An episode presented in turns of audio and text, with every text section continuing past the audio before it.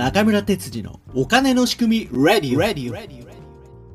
こんにちは。お金の仕組みラジオビッグファミリーファームの陽地です。この番組は MMT 流行以前から積極財政を主張してきた元衆議院議員中村哲司さんをお迎えし MMT やお金の仕組みについてまたそれを踏まえた視点から社会問題や時事ニュースを語る番組となっております。今日もどうぞよろしくお願いします。よろしくお願いします。今週も引き続きお金の仕組み塾塾生のノアールさんに参加いただいてます。よろしくお願いします。お願いします。よろしくお願いします。先週は、まあ、ちょっと自己紹介からお金の仕組みに関心を持った理由っていうのをお聞きしていってもあっという間の20分だったんですけど、ね、私もやっぱりその安倍政権というかもうもっと、ま、前からですかね。なんかどうしてこんなに生きづらい日本になってるんだろう。私なんか佐賀に引っ越してきた時にプルサーマルって言って原発であのウランじゃなくてプルトニウム燃やすぞっていう問題がちょうど引っ越した時に起きてそれで変えたくてそれを変えるためにどうしたらいいんだろうっていろんなことやったんですけど全然ひっくり返らなくてこれはもう選挙で変えるしかないんだろうなっていうのはなんか結構前から思っていて それでもねノアールさんみたいにその経済政策が大事だっていうことを全く気づかなかったんですよね。安倍政権すごく長かったですけどでしかも安倍政権が終わってからも自民党一強が続いているのはうんなんか投票率が上がれば良くなるとか言う人もいるんですけど やっぱ違いますよね。うん。うん本当そのノアールさんみたいに経済政策が大事なんだってなかなか気づかないと思うんですけど中村先生どうですか？そうなんですよね。私、野党が勝つためにはもう経済政策で、うんあの、与党よりもいい政策を出さないと、投票先を変えてもらえないとか、今まで投票に行かなかった人が行ってもらえないという確信があるんです。うんうん。それは2009年の政権交代がまさにその論点でやったので、で投投票率が10%上がって、うん。その分が野党に入って、で、政権交代ができたっていう、まあ、簡単な図式が、まあ、体験してるので、それしかないなと思ったんです。で、ちょうど2009年から2012年民主党政権だったんですけれども、そこでやったことは逆の政策で、むしろ消費税を上げて国民の生活を苦しくするっていう政策をやってですね。うんそれで、まあ、野党が分かれちゃったみたいな感じに、今の野党が分かれちゃったみたいな感じになっちゃったので、うんもう一回やっぱり統合しないといけない。うんその時に気になるのはやっぱり積極財政じゃないかと思ってやってきたんです。うんだから今日、あの、先週のお話で、ノアールさんが積極財政をまあキーにして、こう選挙を戦わないといけないとおっしゃった時には、なんかすごくわ、なんかびっくりして、非常に勇気づけられたような、そんな気持ちでしたね。本当ですよね。うん。うん、やっぱその選挙で一番注目されるのが生活雇用景気うん。ですね。うん。ですよね。でうん私その景気が政治と関係してないと思ってたんですよずっと。なるほど。そうですよね。何も20年以上もね。そ何もその政治がどうなろうと景気なんか良くも悪くもなんないでしょうって思ってたんですよねずっと。うんうん、だからねそこを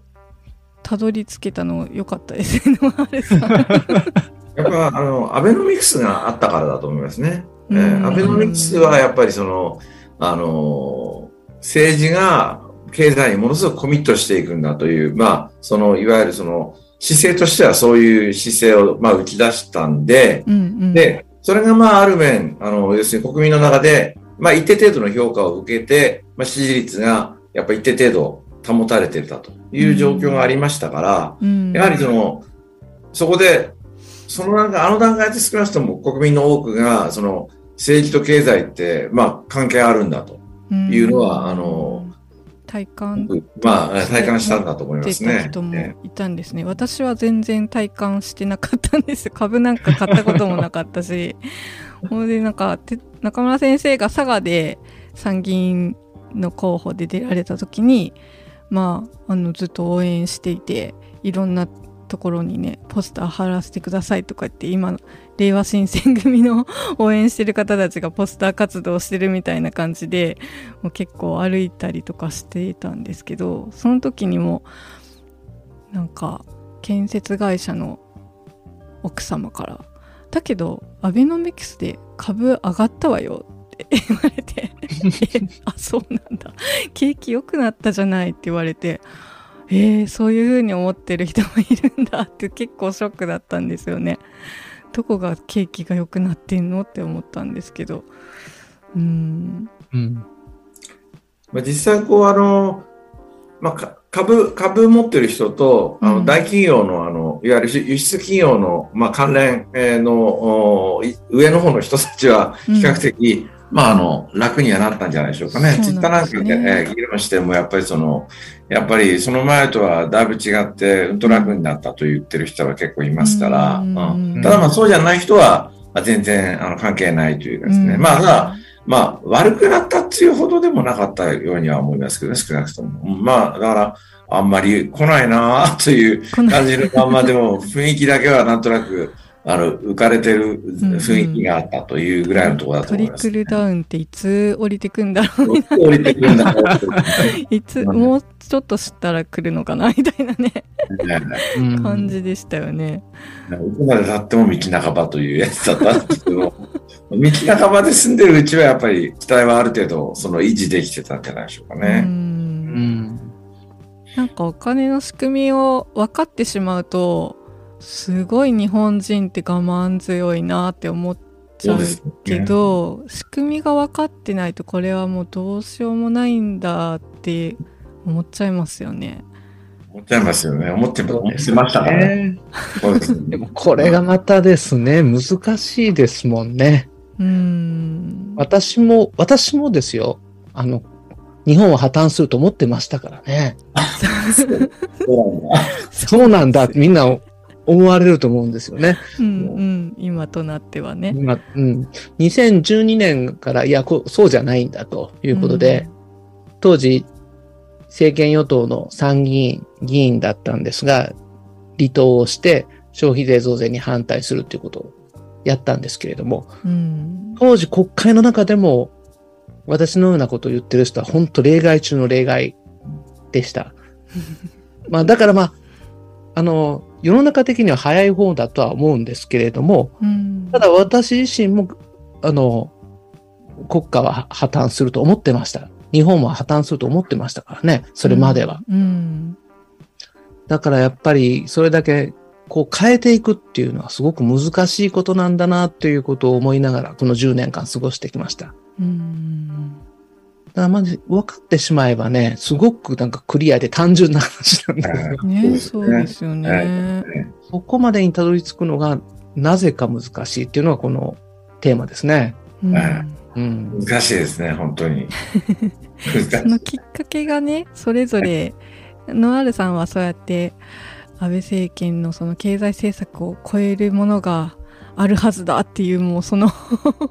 信念があったからこそちゃんとさないと、やっぱりあの、この悪魔の安倍政権が永遠と続いて、まあ、その先は本当にひどいことになるうんと思いましたからね。だけどもう倫理観なんかもどんどん落ちていくわけですから、官僚の質もどんどん落ちていくのも、もう目に見えてわかるわけですからね。そうですよねね。でそういう状況が続くのはですね、うんやっぱ勘弁してほしいわけですね。うんえー残念ながら国民はその、それでも安倍政権を支持してたので、うん。やっぱそこはやっぱひっくり返すしかないと。うん。ういうことですね。え何回か前の回でカズマさんが加速主義っていう言葉を使ってらっしゃったんですけど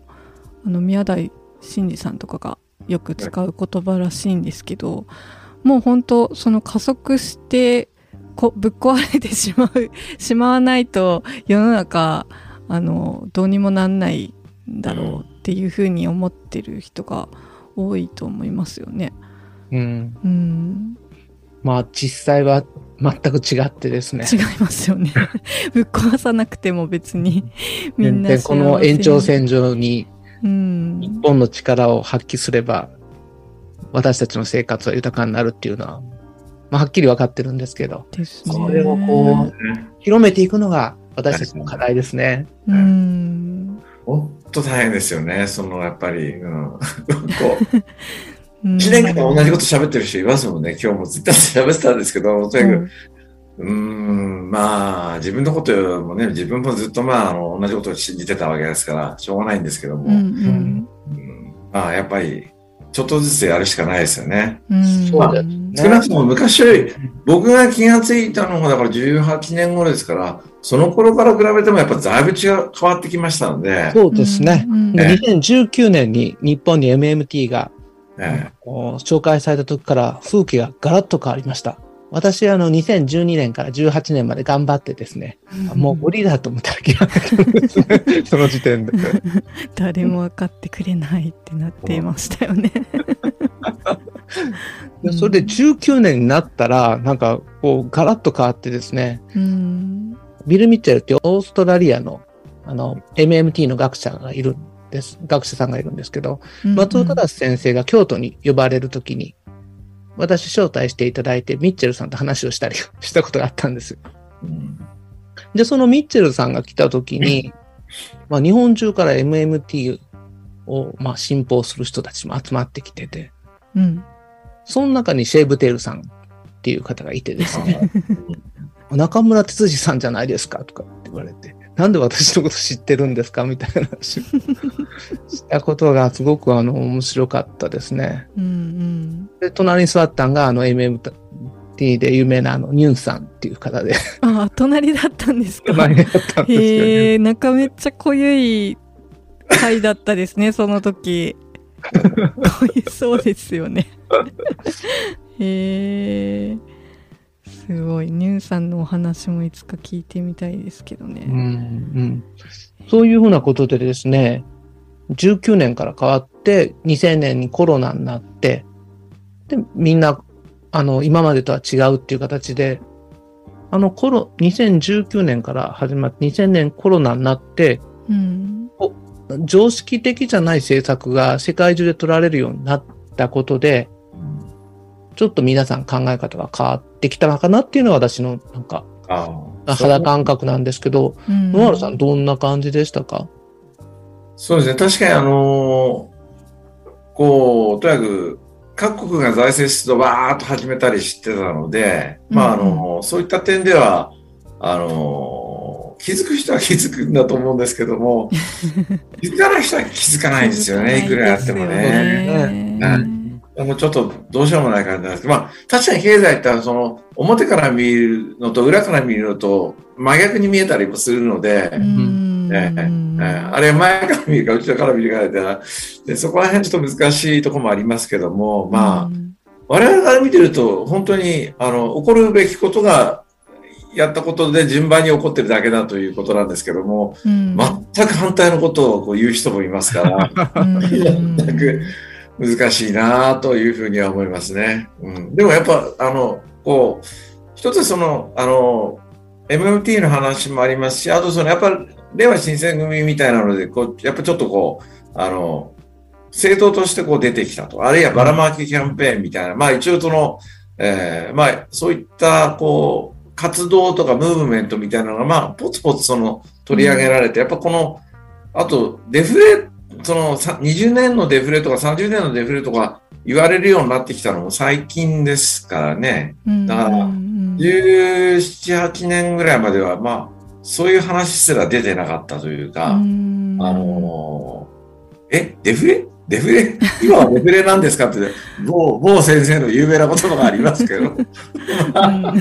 ら、気づいてないですよね。そううん、それから、まあ、あの、もう本当最近は、あの、日本のその、いわゆる、その、給与が全然他と比べたらあのグラフなんかもよく出ますよ出てきね。たから、やっぱメディアが報道報道しないと、国民はなかなか情報を得られないですよね。うん、うん、今はだからそこら辺はもうあの結構普通の人でも知ってるっていう感じになってきたと思うんですが。やっぱこう日本って島国だから他の国がどういうことをやってるのかっていうのを見てない人の方が多いのかなって最近思うんですよ。やっぱり日本語自体があのやはりちょっと隔絶した言語ですので、うん、まああのこっちから向こうへの発信も少ないし、向こうからこっちに入れていくのも難しいよね。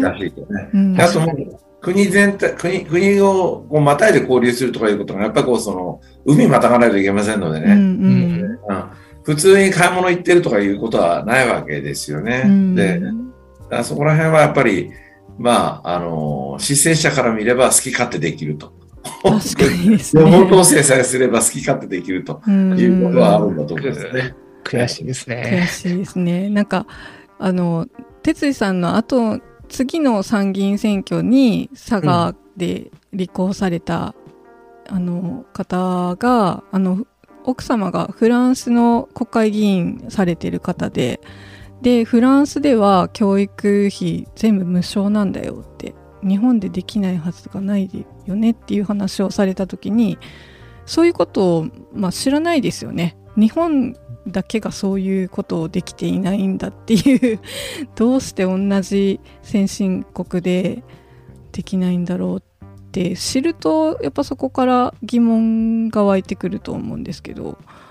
あと今日なんかあの海外のニュースちょっとポッドキャストで聞いてるんですけど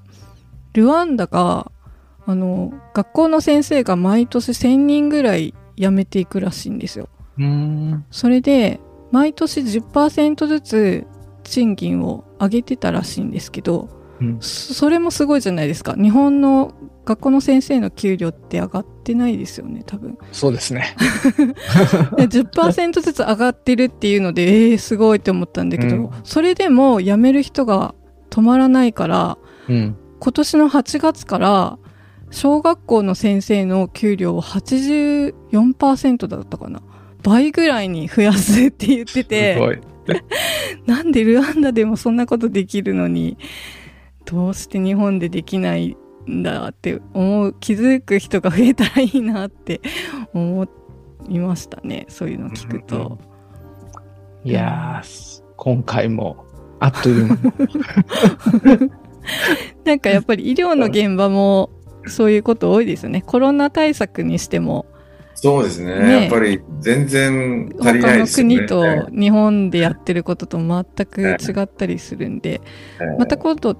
あの、来週もノアールさんに参加していただいて、あの、ちょっと医療現場のお話とかも聞いてみたいなと思うんですけど、よろしいでしょうか？はい、わかりました。今週もどうもありがとうございました。ありがとうございました。最後までご視聴ありがとうございました。感想やご意見、ご質問、こんなテーマで話してほしいというリクエストなど、お便り専用フォームを概要欄に載せていますので、そちらからお寄せください。毎月お金の仕組み、 Zoom 勉強会を開催しています。参加は無料です。どなたでもお気軽にご参加ください。スケジュールは中村哲司さんのツイッターでツイートしております。ぜひフォローもよろしくお願いします。Apple Podcast や Spotify で視聴されている方は番組のフォローもぜひお願いします。Twitter などで番組を広めていただくのも大歓迎です。では次回をお楽しみに。